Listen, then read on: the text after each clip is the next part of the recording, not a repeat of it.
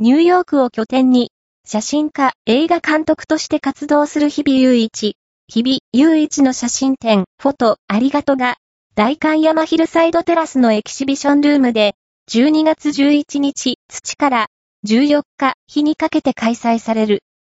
20歳で俳優を目指し渡米した日々雄一は、1992年に写真家に転身。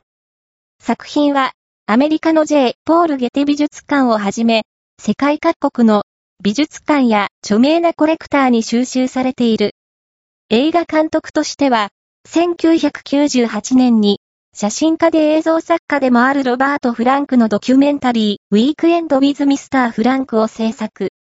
以来、米国で数々の映像作品を手掛けてきた。